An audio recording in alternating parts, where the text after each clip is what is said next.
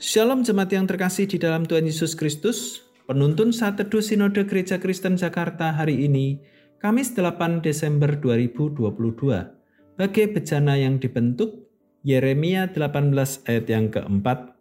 Apabila bejana yang sedang dibuatnya dari tanah liat di tangannya itu rusak, maka tukang periuk itu mengerjakannya kembali menjadi bejana lain menurut apa yang baik pada pemandangannya.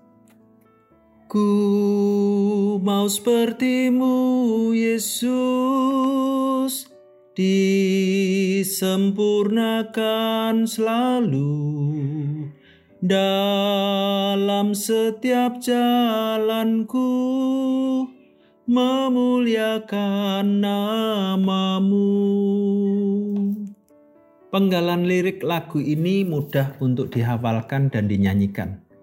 Tapi sudahkah kita mengimani betul pesan yang disampaikan lagu tersebut ketika kita menyanyikannya? Apakah kita mau sungguh-sungguh taat menyerahkan kehendak dan pikiran kita untuk dibentuk oleh Tuhan?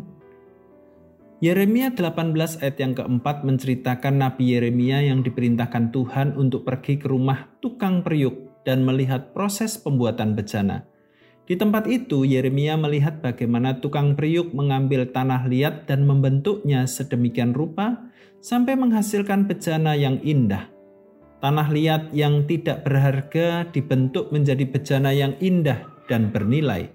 Ketika bentuk tanah liat tidak sesuai dengan keinginan si tukang periuk, ia mengulangi kembali proses pembentukan itu hingga terbentuklah bejana seperti yang dikehendakinya.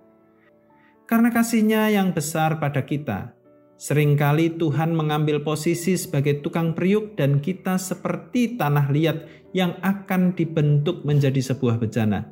Pembelajaran dari proses pembentukan itu adalah jika bejananya rusak, maka Tuhan akan membentuk ulang bejana tersebut sehingga menjadi lebih baik menurut pandangannya. Banyak orang yang tidak menyukai bagian ini.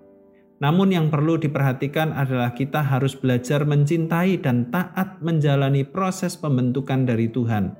Walaupun proses pembentukan itu terkadang tidak menyenangkan, percayalah ketika kita taat dalam proses pembentukan Allah, kita akan menjadi bejana yang indah di hadapannya. Seringkali kita tidak memahami proses pembentukan yang Tuhan kerjakan, namun kelak kita akan bersyukur karenanya. Selamat beraktivitas, Tuhan Yesus memberkati.